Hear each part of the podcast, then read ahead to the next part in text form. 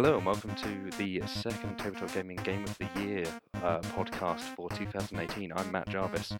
Uh, today I am joined by James Wallis. How are you doing, James? I'm doing pretty well.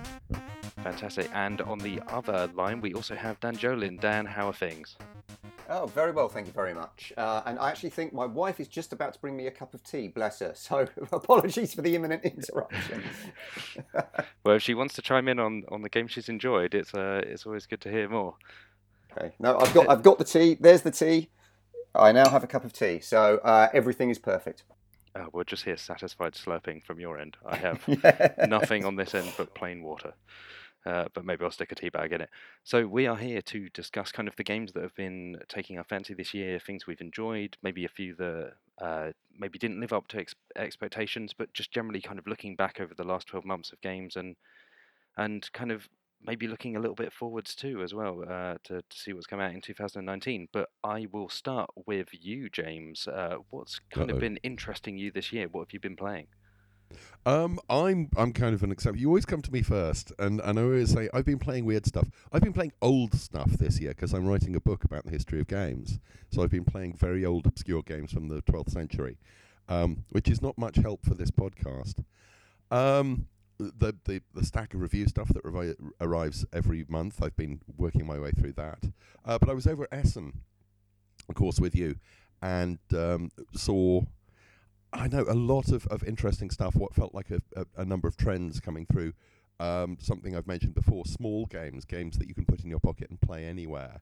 They're not a not a big thing yet, but I think with um, uh, Maiden's Quest from WizKids, which is a great game with appalling rules. Wait, them, wait for them to do a second edition on that. But also, also the uh, the new card deck builder that, I, that I'm completely blanking on the name. The one everyone's very excited about. The new deck builder not Deck Builder, CCG. Oh, is this Keyforge? Your this is Keyforge. Yes, okay. I've got Keyflow on the table in front of me because it's just arrived. That's a, very very I different got completely stuck on Keyflower, and I knew that was wrong, but couldn't get past it. Sorry, Keyforge. Yes. Um, that sort of game where you don't have to do a huge amount of prep work. You can just take the game with you. You can pull it out. You see someone with a with another deck. You can play it with them. Um, taking games out of the home into wherever you are. I think there's going to be a lot more of that. And uh, so, have have you managed to managed to play Keyforge yet, or have you largely been kind of looking at it from afar and going, "Oh, that seems interesting"? I I am not a, a CCG player at all. Um, one of my claims to fame is that I was at the Gen Con where Magic went big in 1993, and was grabbed by one of the demonstrators who said, "You have to play this," and she does have a completely fresh deck.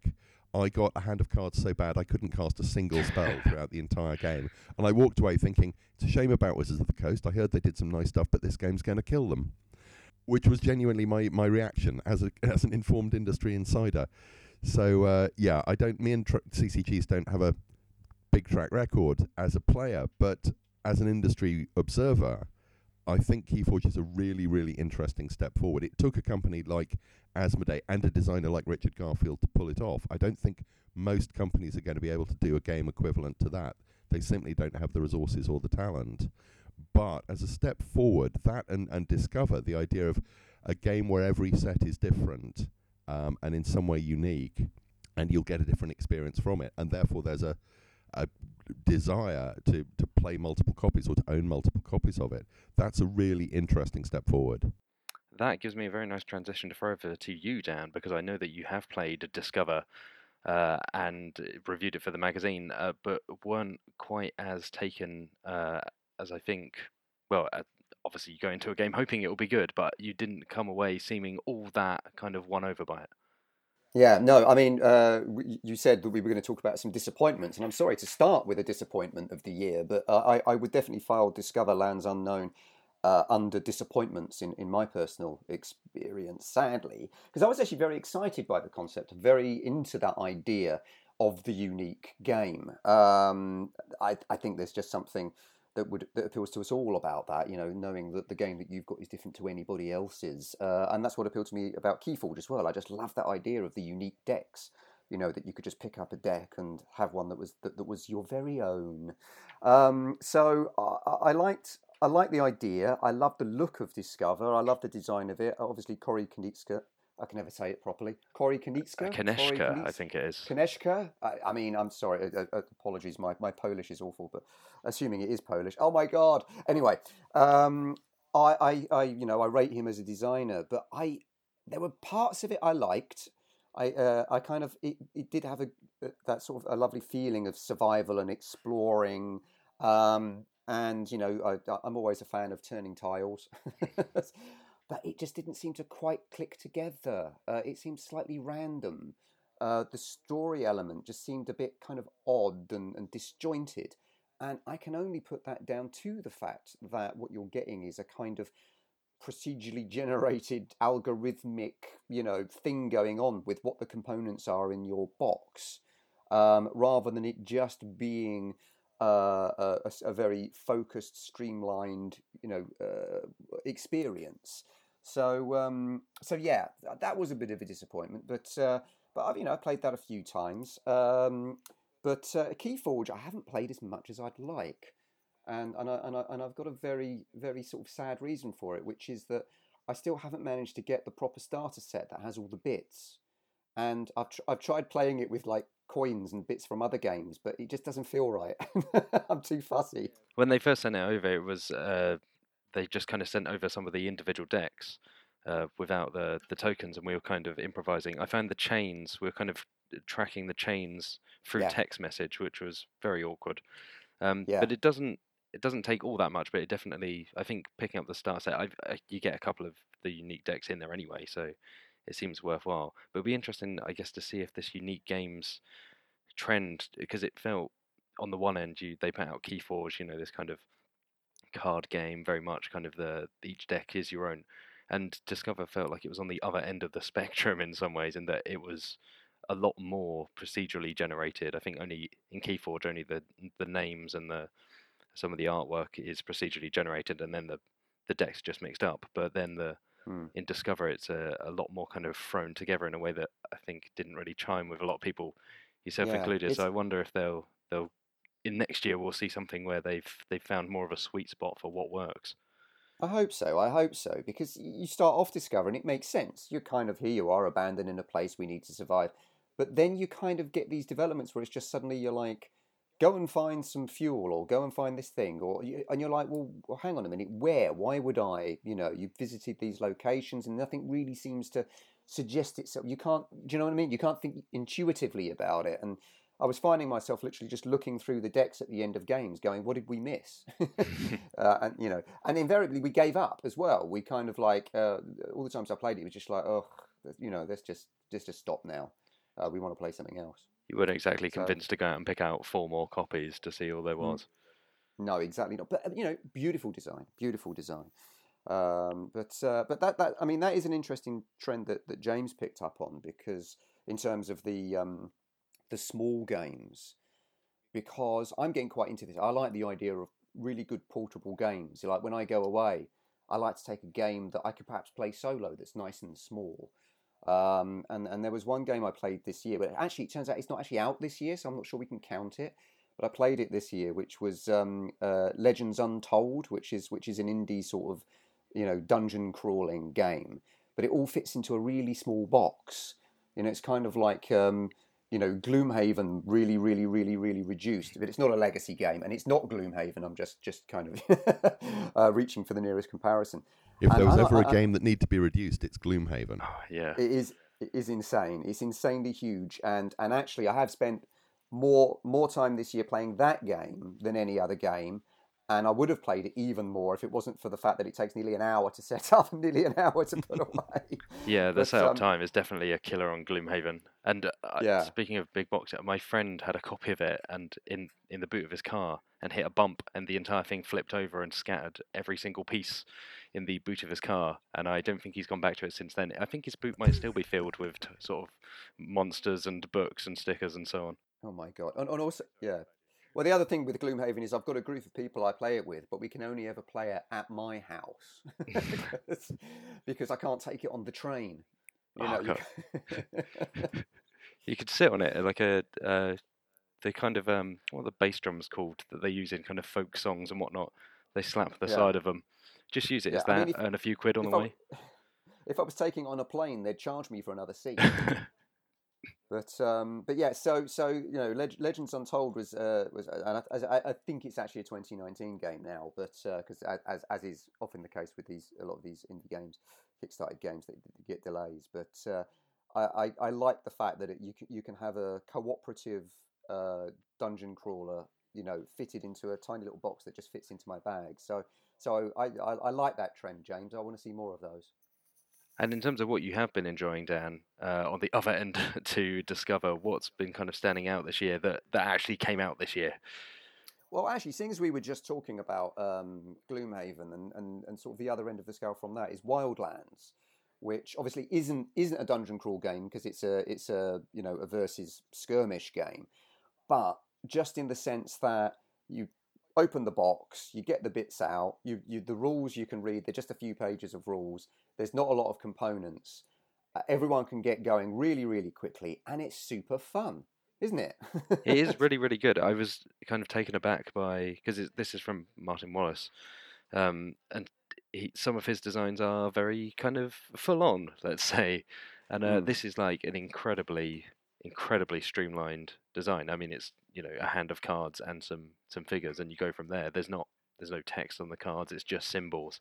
It's uh yeah, it's maybe maybe the slickest game uh, I remember playing this year. Maybe I think Blue Blue Lagoon's right up there as well. Yeah, yeah. No, I, I would say well, Blue Lagoon's great because it is so simple, but there's so much to it. And Wildlands, there's a little bit more to it, obviously. Mm. And, and Blue Lagoon's, you know, eh, Blue Lagoon feels like a, a, gateway game. You could pretty much put that down in front of anyone, you know, even your sort of. Well, I actually put it down in front of my dad, who won't ever play anything with me other than chess um, and and and he played Blue Lagoon. Whereas I think if I got Wildlands out, I think it's just something people would see the minis and and and look at the cards and, and think, oh, that's a bit much for me. Still, but that said, I mean, I, I would say, you know, Wildlands in terms of how much it does and how it reduces it down to such such a simple and elegant rule set um, is is fantastic. And and I just love that uh, interrupt mechanism. So so yes, just to explain is um, so you, each player has a, a, hand of cards which determine their actions. But when another player is in the middle of their turn, when they've just completed an action, and you have to time this right, otherwise it causes arguments. when they've just completed an action, you can then play an interrupt card if you have one in your hand, which means you kind of then butt into their go and you pull off some goes, or pull off some actions rather. And and what that means is it, you could be you know very reactive and you can kind of you know stop them in their tracks and, and force them to change their strategies or pull off a little strategy of your own. And that you can have some really fun things going on with that. Like I had one game where I uh, actually uh, had one of the wizard characters do a kind of they, they they were being attacked by someone and I knew they were going to die so I interrupted and made them blow themselves up. They did like they kind of suicide bombed and uh, and took out the uh, the person attacking them. I think it was the werewolf guy or something. Took out the person that uh, was was attacking them and um, and that kind of meant that I gained a point well, when the other player also gained the point, but I gained a point when they wouldn't have done. That was just a, like one of those nice little things where a mechanism creates a little story, and that's what I always love in games. You know, when something in the mechanisms creates the drama and and, and, and something for the narrative of the game. So uh, yeah, I mean, I'd definitely say Wildlands is possibly my favourite game of the year. Definitely, definitely in the top few. Excellent. And James, without having to go back to games of the year eleven seventy five or whatever you're looking at at the moment, uh, is there anything from from this year that you have managed to play that that you've oh the enjoyed? mind um, I mean, right at the start of the end, Nusfjord, which I think was this year, not last year. Um, but just an ab- a lovely warm fish finger sandwich of of a game, just delightful. Um, yeah, quite heavy, but so much going on and so beautifully assembled. But then the Mind came out, and it's the game I've played most this year. And I know there are people who don't regard it as a game, don't regard it as a proper game. I I'm really interested to see if it turns out to be a complete dead end in game development or the start of something new because the way it makes people feel, and I was playing it again last night with four people and we were on round three, so we only had three cars each, and we had a sequence of 34, 35, 36 go bang, bang, bang, and it does not feel like anything I've previously experienced in games. It when that happens, you it's like the entire group is on some kind of psychic wavelength. I've no idea how one could replicate that with different gameplay, but I'm really interested to see if Wolfgang Warsch can can follow up on on this and produce something that's as equally as interesting. And it's an amazing gateway game. Talking of gateways, because it's incredibly simple. You're just you're playing cards in sequence, but you can't talk about the cards. You can't t- talk about the numbers that are on them. Um, anyone can pick it up. It's very simple. It's co-op, um, and it's it's very very portable and simply for for various reasons. And you can play it with small kids, which is a great advantage for those of us who have small kids. So yeah, played way more than any other game this year, and and just enjoyed every single time. Although the downside, if you play with children who are too small, of course, is that they learn to count from 35 to 67 to Yes, 75. and think for some reason that if someone plays everything in between. 76, then everyone has to swear. but yeah, I actually I I was playing the mind over the weekend with some friends, uh, and like you say, it was it's almost simple to the point of being laughably simple because when you try and explain it, it sounds Mm. ridiculous. You're just like, oh, you just play these numbers in order. Also, you can't talk. That's it. Go. Also, some shurikens or something. I don't know, but. But yeah, it's uh yeah the mind is uh I've come around on it because at first I wasn't I wasn't in on it and I think you need that kind of magical magical moment with the Mhm. right group um to get into it. But it seems it, more generally it seems like it's been kind of the year of Wolfgang Warsch um because of course he won the Kennerspiel de Jahres for uh, the Quacks of Qued- Mm. Quedlinburg uh, as well and he was nominated I think three times over the the Spiel Jahres and and the Kennerspiel. Uh, nominated three times more than anyone else for the mind, uh, and then a game yeah, I'd and for three very But different have you played games as well. Quacks. Yes, yeah. Have you played Quacks at all, uh, Dan or, or James? No, nor me. I haven't. No, no, I haven't even played the mind. You're like, I, I kind of like uh, James talking about it made me think. Uh, maybe I should have put it on my Christmas list. But I, I kind of, I've read all the descriptions of it and just gone. And I, I know I'm sorry about this. I've just gone. Nah, that, that doesn't sound proper. I'm not sure about that. Um, but I should probably change my mind. But no, I, and I, I haven't played Quacks either. Apologies. I think that's that's something with the mind though is that, like I say, when you look at it, it seems almost pointless because it seems so so nothingness. Uh, but it, I mean, it's I think it's nine quid to pick up. I I bought the German version before it was out properly here, but I don't think the price has changed very much uh, between import or getting it here. But it's, it's certainly no not much more than a tenner. Uh, and it's 100 cards from 1 to 100, so I think you can also play the game Yeah. with it uh, quite with relatively little else needed. Hmm. Uh, but yeah, Quacks is Quacks is an interesting one. So it's it's kind of a bag builder, so along the lines of Orleans, um, Right. but but you're also it's kind of a, a race game around a track. So you're pulling these tokens to to go around this spiral um, without blowing your own potion up. So there's a, a big amount of luck involved, um, but then you're able to buy these different ingredients for your bag. So you're kind of fine tuning that, and they have different effects. Um, so you can choose to either have a lot of ones, and you know that that makes it less likely that you got blow up your thing, or you can go for a lot of fours that will power you around the track quicker, but uh, it's more likely you'll pull one of the the ones that will make you explode. And yeah, I've been enjoying it. I don't think I'm I'm completely bowled over by it. I strange that it's also it picked up the Kennerspiel des Jahres because it's not it's not you know very complicated. Not that the Kennerspiel ever goes that deep, uh, but it's it's not really very complicated at all, especially compared to something. But usually like they're quite strategic, Um, and you were saying that there's quite a lot of luck involved in this one. Yes, it's hugely luck based. I mean, it's it's entertainingly luck based, but you can you can fine tune your bag a little bit, but it's still going to come down to what you pull out, and you can have you know all the ingredients in the world in there, and you'll still manage to pull out those four ones that will just blow you up within two turns. Um, as, as we experienced, but it's it's got an interesting catch up mechanism as well, where the person or people who are behind the first player on the scoring track there are rat tails and they can use the rat tails to as like a, a supplement to go around their track um, and the number of rat tails depends on how far they are behind the leader but it's because it's so luck based it doesn't always help close the gap because uh, one person can have a couple of really good rounds and they just end up far and away ahead of everyone else Um, but I mean, I I enjoyed my time with it, but it's not something that I think is going to really really stay with me. Um, but I can see why it would pick up the award in some respects because it's got an interesting mix of the the bag building with the kind of running around the track and and whatnot. So yeah, an interesting one. Is there anything else that's uh, stood out for for you guys this year? Um, I, I'm I'm trying to think. It's Arb- um, not arboretum. Uh, photosynthesis was last year, I think. Uh, yes, I think that's right. Yeah, I mean, I do think Blue Orange are doing some terrific work. We talked briefly, or um, briefly about um, uh, blanking on the name. What is wrong with me? Is this Planet? Uh, oh, not Planet. The one oh, we were no, talking about earlier on in, in passing. Oh um, wow! Now one I with islands where you. It's the longest. Oh, road Blue Lagoon from Catan as an entire game. It's Blue Lagoon. Blue Lagoon. I forgot this was a blue orange yes. game. That's why. Which I I played at Essen and wasn't completely convinced by, uh, but I hear people are enjoying it a lot more than I enjoyed it, and I hear rumours of, of that as a possible Spiel des Jahres nominee. And then Planet, which I actually found the gameplay a little bit thin, but the components and the pieces and the experience is just so lovely that it's it's hard to criticize it. It's a game that's very hard to hate.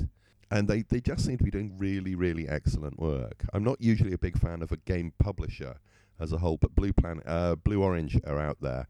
Um, as are Osprey, who we were talking about. I don't think there's been an Osprey release in the last two years um, from Wildlands or downwards uh, that I haven't thoroughly enjoyed. Their production, in particular, I think Osprey might be might be right up there with the best sort of look and feel of games. I mean, the the kind of ink washed miniatures in in Wildlands and oh, yeah. uh, the stuff they've done with Lost Expedition with the visuals there and and their new version of London, uh, which mm. is also Mm. Mike Mollis. Um, but I'm looking forward to their next year. They've got that uh, Jonathan Strange and Mr. Norrell game from uh, a couple of the designers f- behind War of the Ring, which will be interesting to see how Yeah. that pans out. I don't think it's it's obviously not anything like War of the Ring. Uh, I'm not sure that Jonathan Strange and Mr. Norrell would lend itself to that, but very interesting to see uh, how that does. Hmm. I mean, I, th- I think one thing, one sort of development I've seen this year that's that's really interested me is is storytelling through board games. Different different ways to do that. And there's two two games that have really impressed me on that front. And one is, uh, and they're very different games, completely different games. One is um, Jerry Hawthorne's Stuffed Fables, and the other one is um, Holding On: The Troubled Life of Billy Kerr by Michael Fox and Rory O'Connor. Um, and and I think it's like I mentioned earlier. I sort of I love it. You know, when you kind of each game gets its own little mini narrative, and I think every board game can has has a narrative. Every single one. But I like. I, I'm really interested in the way that, that both these games are kind of drawing you into a an established narrative in, in, in a really fun way.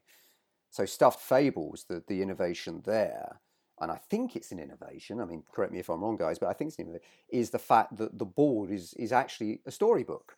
So you you get this book out and you fold it open, and there's there's the little grid on which you can put your little miniatures.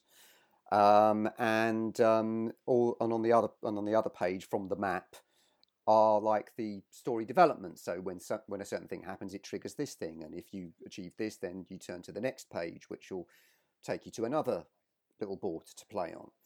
And um, and and the, the story there is that you're you're, you're playing characters who are the uh, the soft toys belonging to a little girl, and you're going into her dreams and you know helping helping her and having little life lessons. So it kind of it feels like it should play young, but it actually really works with any age group as long as you just accept the fact that you're playing a teddy bear and a cute stuffed elephant and that kind of stuff. But um, um, and and I've kind of like I was playing it with my eight now nine year old son, and we were almost sort of treating it like a little mini legacy game. So we were I got little envelopes and put all the characters into the envelope so we could kind of save the game.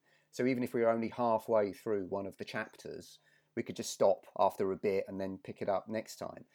Uh, and and that worked really nicely. And then and then of course holding on uh, is really interesting. It's it's kind of the other end of the scale, very adult, very emotionally driven, very rooted in reality. Um, and these are both cooperative games. Uh, so with holding on, you're you're playing uh, care workers or nurses on a ward with a with a man who's who's uh, suffered a heart attack, I think, and is and is dying. and uh, and you're trying to draw his life story out of him, and and his life story is based in real events. Uh, and it's kind of like we can't go too much into it because of spoilers. I, I, don't know if you know we should do a spoiler warning, but uh, uh, the clues in the title, uh, in the title, "The Troubled Life," um, and um, that's that's fascinating in, in terms of, of you know making you care or, or indeed get annoyed with, with the character Billy in terms of uh, how much he tells you and how much you can glean from his story. So I think that's a really interesting development. Different ways of telling. Yes, that's a, it's a proper adult, grown-up piece of, of storytelling through a, a board game. I mean, it's a very downbeat story. You know that Billy is going to die. That's not a spoiler. That's a given at the start of the game. You're trying to keep him alive for as long as possible. Yeah. So games are traditionally about you know big successes and and and whooping and clapping and stuff like that. And this is such a, a downbeat thing. You're just trying to you know give a man essentially the best death you can. Um, it's I really hope mm. it does well. I really hope it finds a market.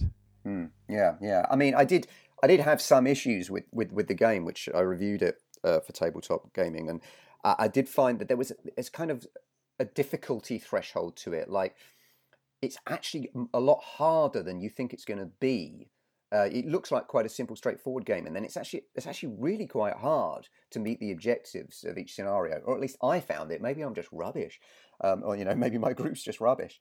So my kind of desire to learn the story was was almost getting kind of kind of pulled back by by the fact that oh okay we failed that again we failed that again and I was getting impatient you know so I, I kind of almost wished that there were kind of different difficulty modes built into it and I could suggest some ways you could make the game easier, having played it so many times.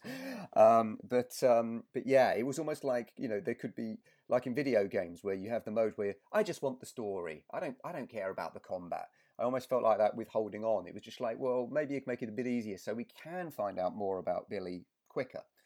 Um, but yeah, um, Dan, yeah. you and I sort of spoke about this around the the time it came out because we were both playing through it, and and I was I kind of yeah. fell into that boat as well in that I really wanted to see the story, but I just didn't.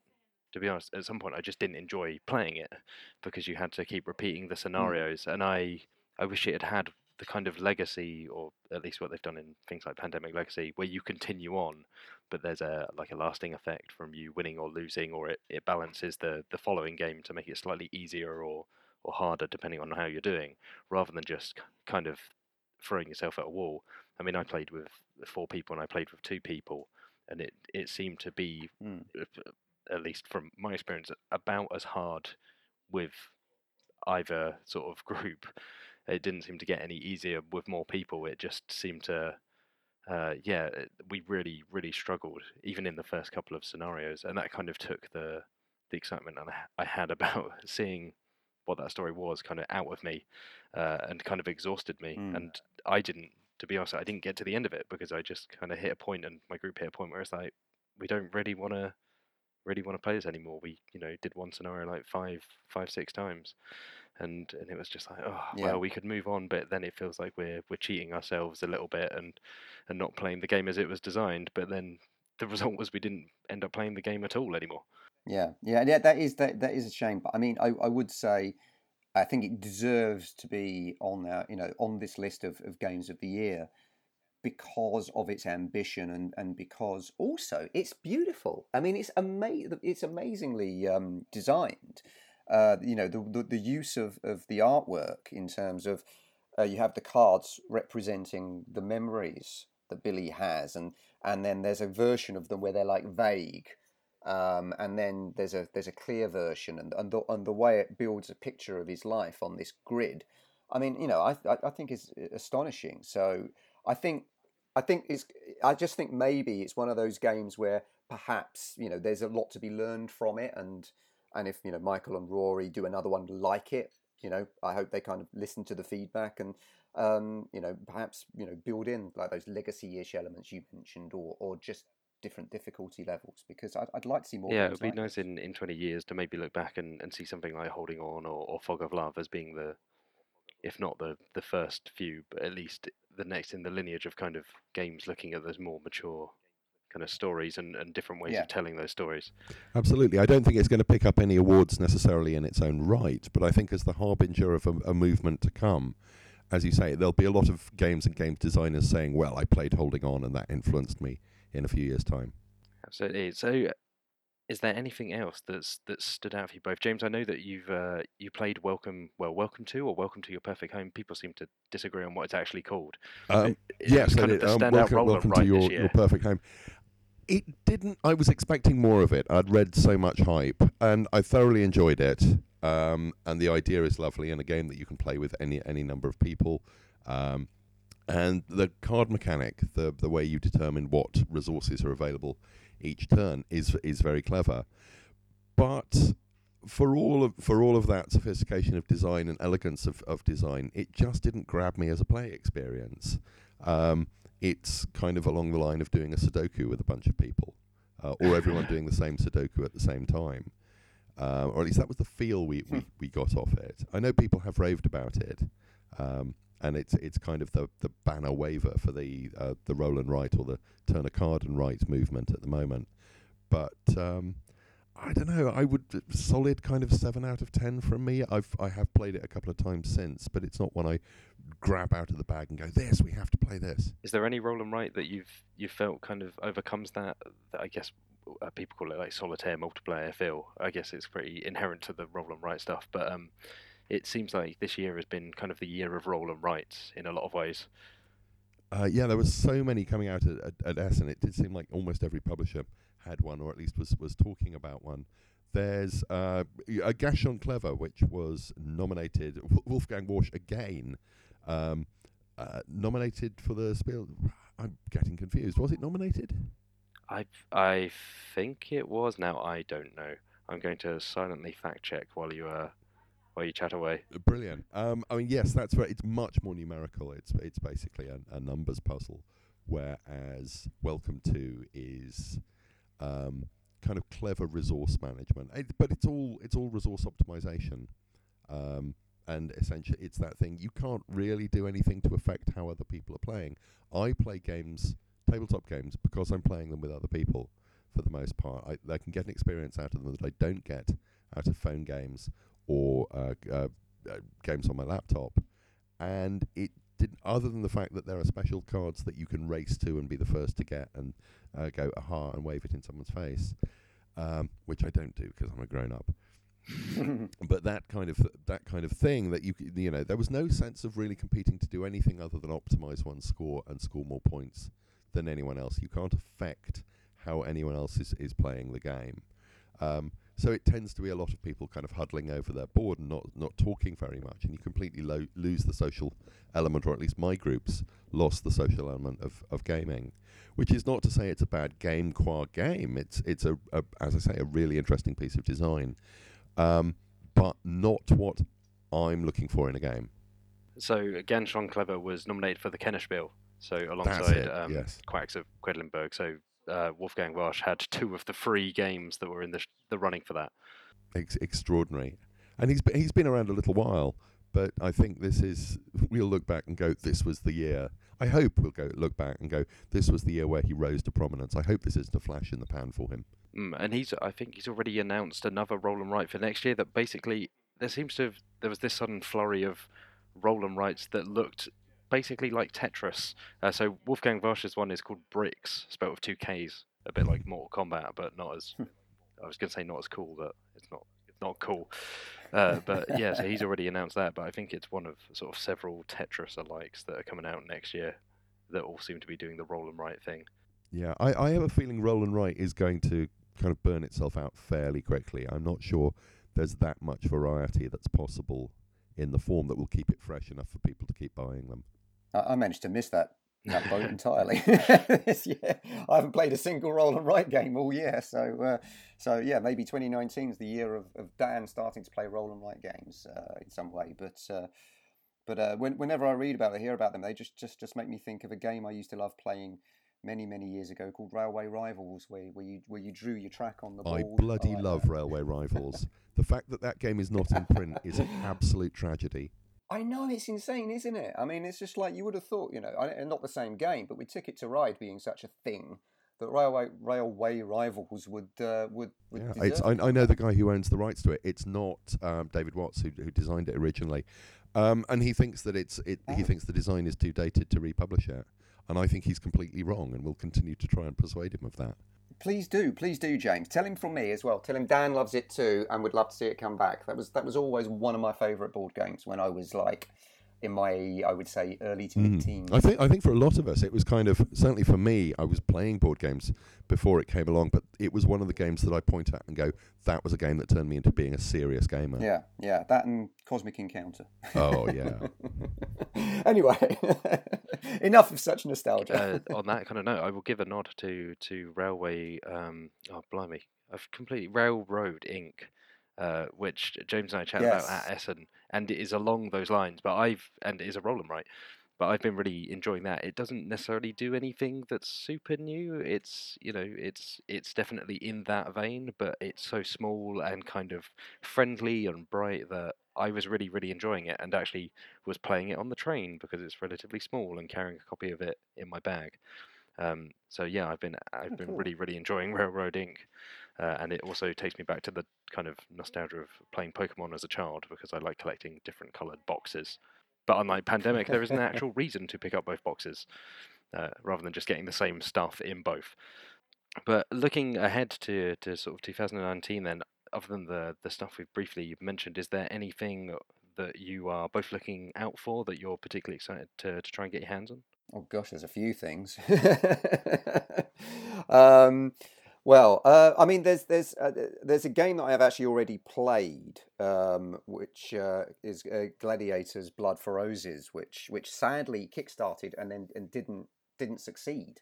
Um, which you know seems like a, a, a weird story these days, seeing as you keep hearing about you know games doing so well on Kickstarter.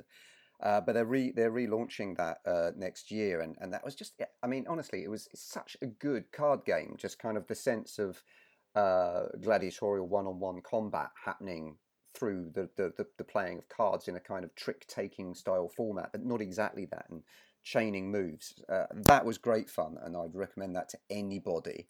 Um, um, but uh, one that's something that's really caught my eye is Tainted Grail: Fall of Avalon. Wow, that a seems to be getting a lot of attention right now. Yes, Tainted Grail Fall of Avalon. So it's another. I I like my kind of semi RPG in a box dungeon bashy style games, and this looks like a really fun one. Again, with a narrative drive to it, um, a bit more focused than uh, than Gloomhaven has story wise. I think sort of, and the idea is it's set in this sort of post Arthurian world where everything's gone wrong and all the heroes are gone and you're playing the stragglers. There's a bit of a survival element to it as well, and, and it, it, it looks looks lovely. And that's coming from Awakened Realms, Oh, right. who did Lords of Hellas this year, which which I wasn't so keen on when I actually reviewed it for you. But then played it some more after I filed my review and started liking it loads. So, uh, so sorry about that. It didn't blow me away either. Oh right, okay. I think I don't know. I just kind of like my one of my kids really sort of hooked into Lords of Hellas and said, "Can we play it again?" And I was like, "Really?" And I think after playing it a few times with him, I went, "Oh, actually, no, I am enjoying this a lot more now." So maybe it's just a grower. Um, but um, Monumental is another one that, that I, I actually played at Tabletop Gaming Live. Matthew Dunstan's. Yes, yeah, this is Uh, uh, yeah, fantastic. It, I think it was a Kickstarter exclusive, right? So it's it's not coming to shops at all, and I think the the campaign's ended now. Yes. Well, I'm I'm I'm kind of like hoping that I'm just going to get sent like a, a- a copy anyway. Otherwise, I'm going to cry. But uh, but no, I really I really love the way that was a. It's just a mad hybrid, isn't it, Matt? It's just like how many different styles, how many different genres have they managed to cram into one game? Yeah, I I mean I civ- civilization games are probably my my favorite game types, and this was kind of it's like that, but kind of meets I guess the the dudes on a map of Blood Rage a little bit, but then there's this kind of card system where you're building a grid of Yeah. cards and doing combos of uh, like lines either across or down and and so on. I I really enjoyed what I played of it, and so it's kind of a shame that they're not putting it out wider. But also, you look at the miniatures in there, and you look at the amount of stuff, and you just go, this. It's. I mean, it's a Kickstarter game. It's got Kickstarter written all over it. It's called Monumental, for God's sake. Like, they knew what they were going for. Yeah. One more 2019 shout for me would be Comanauts, which is the follow up to Stuffed Fables from Jerry Hawthorne. But it's not a sequel to Stuffed Fables. He's just taken that, you know, that board book uh, storybook board, whatever, however he, he phrases it, idea, and applied it to to an entirely new scenario, which I think will be more appealing to grown-ups uh, in the sense that it's a kind of inception-ish style adventure going into someone's subconscious. Um, so similar but uh, but different. So I, am looking forward to that one. And not a million miles from holding on in in some ways, in that it's again kind of taking this slightly more. Although it's more of a um, God, what's the film? Is it Incredible Journey? That's the one. It's it's a little less. Was uh, it Fantastic Voyage? Oh yeah, no, sorry, Incredible, Incredible Journey. Journey, I think, one is the- animals travelling across a landscape. Yes, you're right. You're right. I Oh, always that's very get those two. I always get those two mixed up in my head for some truly bizarre reason because they couldn't be more different. and there was me reinforcing your complete complete wrongness. Yeah, I know it's good, but I said it with such conviction, didn't I? That's exactly. I was just like, absolutely, that's it. He sounds so confident. Thanks, James. Thanks for pulling me up on that. Otherwise, I, I, I would have realised like an hour later and gone, oh, Yeah, no problem.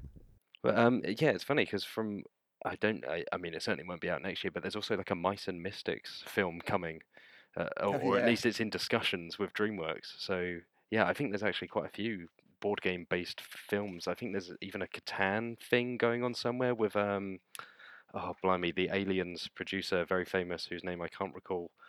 Uh, James Cameron? No, oh, the uh, producer, sorry. uh, Gale Anne Hurd. yeah. Uh, weirdly, I've been watching a documentary on aliens, and yet I still couldn't recall her name, despite watching about three hours of footage um, of her chatting about aliens. But yeah, I think there's a Catan film coming, and now there's this kind of Mice and Mystics film on the way, and there's another Cluedo film with Ryan Reynolds involved. And apparently they're doing a Dungeons another Dungeons and Dragons movie, but this is going to be a proper one set in the Forgotten Realms, apparently. But uh, I wouldn't I wouldn't hold our breath for any of these films because you know I think I, I can't remember how many years ago, like ten years ago, it was announced that Ridley Scott would be making a Monopoly movie. so you know, Yes, wasn't it? Hasbro sold a whole bunch of rights, including Battleship, which did come out, but there was going to be, um, uh, I think, all the all the ridiculous has. There was going to be a Jenga movie, I think, and something else, and, and just Yeah. thinking, how how on earth is that going to work? yeah, no, I, I mean, and, and Battleship didn't work, did it? So there you go. No, But have you uh, seen the news? I think it was today or yesterday. Hasbro opening its own water park that's got some of attractions themed around Magic the Gathering and Monopoly as well, which is uh yeah just th- this kind of bizarre kind of crossover. I think there's stuff on My Little Pony and and their kind of other franchises and toys and games as well. But but yeah, the idea of going down kind of like a, a Magic the Gathering water slide and then going into Hungry Hungry Hippos Cafe is is quite a strange one, really. Yeah, I I don't think I'll be rushing there. Uh, no, it's uh, it doesn't sound like a huge draw. Mousetrap. I'd be interested in seeing a life-size mousetrap. I mean, you know, if they did like a, a theme park based on Blood Rage, I'd be well up for that. But... Everybody died. It's just the itchy and scratchy theme park. but uh, James, we'll we'll finish up with you. So looking ahead to next year, what's uh what's Oh, kind of taking your eye? I'm incredibly boring because I've spent the last few months face down in historical games. I haven't really been able to pay attention to much of what's what's happening. Um, the game I'm really excited about is actually the one that's in, in front of me because I've just got it for review. It's Gen Seven. It's the Ooh. follow up to. Oh God, my mind. Uh, what is it? The follow up Oh. Dead of Winter was the next The, one. in- the Incredible Journey. That's right. I said last on Earth, and that was completely wrong. But yes, you're the seventh generation on board a colony ship, um, and things have started to go horribly wrong. So it's a narrative, co-op, survival, quite possibly survival horror game, and that's just ticking all my boxes. Heavy storytelling. There's a whole book of story elements in the box. Loads. Mean, it's a big, heavy box. It's another one of those. I cannot wait to get my teeth into this. Um, Nice. haven't even started to read the rules yet, but I'm very, very excited to get that in front of my players. And I think this may be, if not our Gloomhaven, then at least our um, Betrayal Legacy or something. like This This is a game we're going to put a substantial amount of time into. Oh, have you played Betrayal Legacy, you or Dan? and I haven't, I'm afraid. Uh, nor I. I wasn't. I was never that taken with Betrayal, the original Betrayal on House on the Hill. Yeah.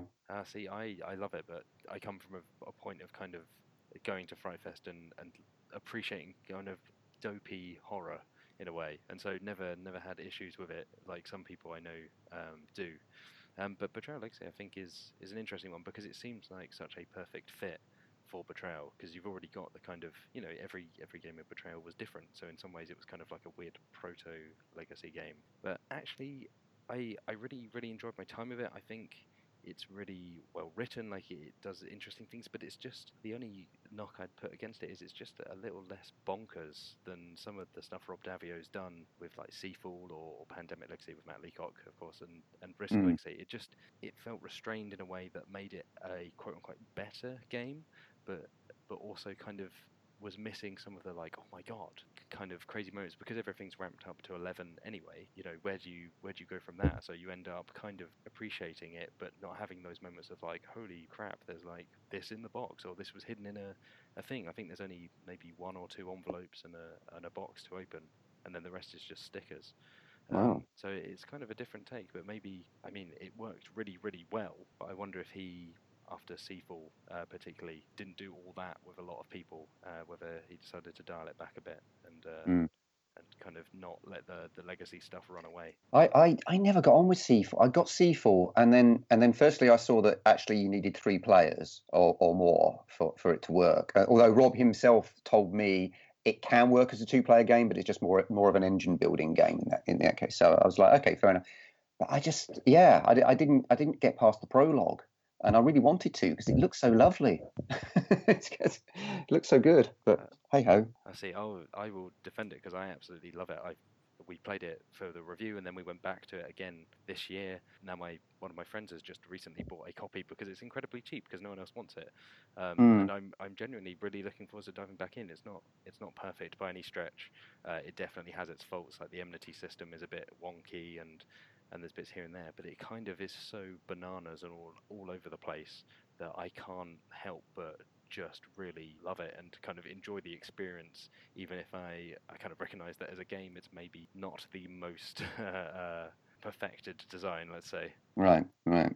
Actually, before we finish up, that I was thinking because, like, you know, talk James talking about historical games, and and we're talking about, you know, sort of small, quick games. I think you've stolen my segue from me, but uh, yes, I know what's coming up here. Go and do your segue. You're the boss. No, no, no. Uh, well, I know that you're bring up 1066 Tears to Many Mothers. I am, uh, yes. Which, which you have reviewed for the magazine, and which I've also been playing, and yes, which I think we're in agreement in that it's a very, very, very good game, and I'm liking it a hell of a lot. Yeah, it's great. It is great. I mean, I kind of, you know, in a full disclosure way, I, I did back this on Kickstarter, but that's just because I enjoyed Gloom of Kilforth um, so much. It's the same designer, Tristan Hall, but this is a far better game than Gloom, Gloom of Kilforth. Firstly, it's like he's got rid of the dice, which is always good, uh, uh, and uh, it works as a solo or as a two-player. But I, it's it's you're playing the Battle of Hastings and the build-up to the Battle of Hastings, and again, this brings in what I was saying about storytelling.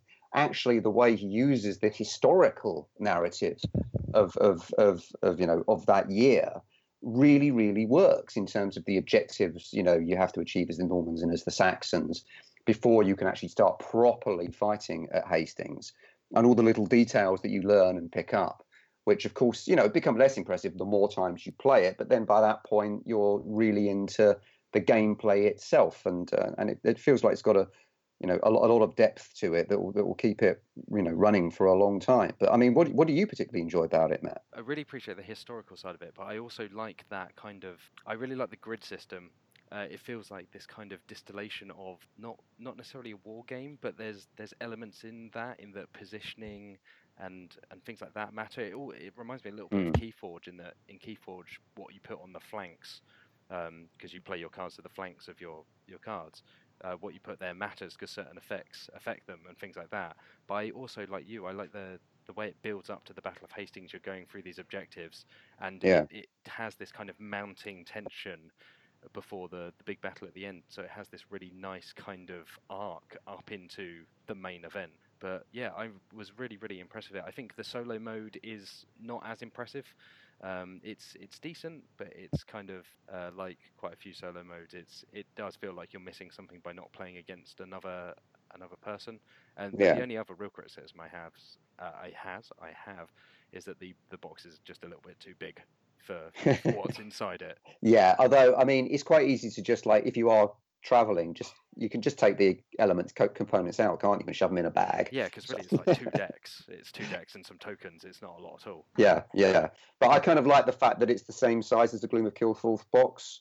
so it sits very neatly next to it on my shelf. So I'm not so bothered about the box size. Oh, that's fair enough. I didn't know that. Consistency is a yeah. The, speaking as someone who tries to again play sort of Tetris by wedging a load of boxes uh, into the small space I have for them. Uh, yeah, I definitely appreciate when things line up very nicely and stack on top of each other neatly. Yes, I do wish 2019 would be the year where manufacturers standardize on box sizes like shipping containers. It would just make life so much easier as a collector until you get a game like The Mind coming in the same size box as Rising Sun. Well, yes. but if there were three or four different sizes, yeah, I don't know. I'm just, I'm, you know, hypothesizing here. Um, it it would just when you find a box that's just half a centimeter wider or th- or taller than than the standard, and it won't quite fit on the shelf. It's just maddening. Yeah, what always bugs me is, is is when you get a game and then once you actually sort of punched out all the tokens and got it all ready and then put it all back in the box, the box isn't quite big enough. Mm. oh, that's absolutely like, infuriating. Why? Why would you do this to me? I had that with Good Good Critters, which is a kind of social deduction game I was playing recently, where it's like a very nice small box, but exactly that. You punch everything out, and there are sort of little cardboard standees that sit in plastic stands, and none of it fits back in. As soon mm. as you've punched it all out, if you're not deconstructing it every single time to put it back in, Fortunately, there's not a lot of it, so it's not a big issue. But yeah, oh man, it's yeah, it is infuriating. yeah, which brings me back to Gloomhaven, of course, where, oh, where even that yes. box isn't big enough for all the stuff that's inside it. The number of sandwich bags, because we ran out of the plastic Ziploc ba- Ziploc bags uh, to to put the different things in to try and categorize them. So we just started using sandwich bags to try and save on setup time. Yeah. I think we got it down to about 20 minutes, half an hour in the end, but even so. Yeah, I bought I bought plastic jewelry organizers. That's a, that's a good tip. for, ah, that's a for, yeah, for that's my, a smart move. Yeah, so yeah, all the tokens and all the monsters, so they're all got their own little compartments and everything like that, which which does save about you know ten minutes. So it's it's more like setup time of fifty minutes now. hmm. I will give a shout out quickly to um, Endeavour Age of Sail, which is the new version of a game that came out a few years ago, I think just called Endeavour. They spell it without the U, but they weirdly include a cardboard U in the box if you're so inclined to stick it on the cover and spell, spell correct it. Um, but that comes with, I think it's Game Trays. They were the same folks that did the stuff for uh, Wasteland Express Delivery Service. But it's the the inserts are just outstanding. I mean, you it's not a game with not a lot of pieces. It's got because it's all built around these variants called exploits. You can kind of customize each each playthrough, but you can just pull the trays out and, and basically get going straight away. It's it's absolutely amazing. So yeah, I think if there's one trend, I don't really care what games are coming out next year as long as they're in boxes that don't that aren't a complete pain in the ass. yeah, I mean Days of Wonder should get a shout out really for, for lovely box inserts and everything and and, and, and designing their boxes so that once you've you've punched all the tokens out, you can take the uh, you know what was holding them and, and, and, stack them up underneath the insert so that it all fits flush to the box. Um, mm. that, that's that's that's always a big thumbs up from me. Absolutely, but I think that's that's all the time we have. And man, if I'd cut it off at 1066, that would have brought us nicely back around because James started started the show by chatting about 12th century games. Then we ended up in 1066. So there's no real better fitting end for a, a game of the year about 2018 than going 800 years backwards. Uh, uh, but uh, yeah, thank you very much for your time, James Wallis. Oh, absolute pleasure. And thank you very much, Dan Jolin. Uh, thank you. No, it was great fun. Cheers. And I've been Matt Jarvis. Uh, Tabletop Gaming Podcast will be back at some point in 2019. Uh, until then, everyone have a Merry Christmas and a Happy New Year.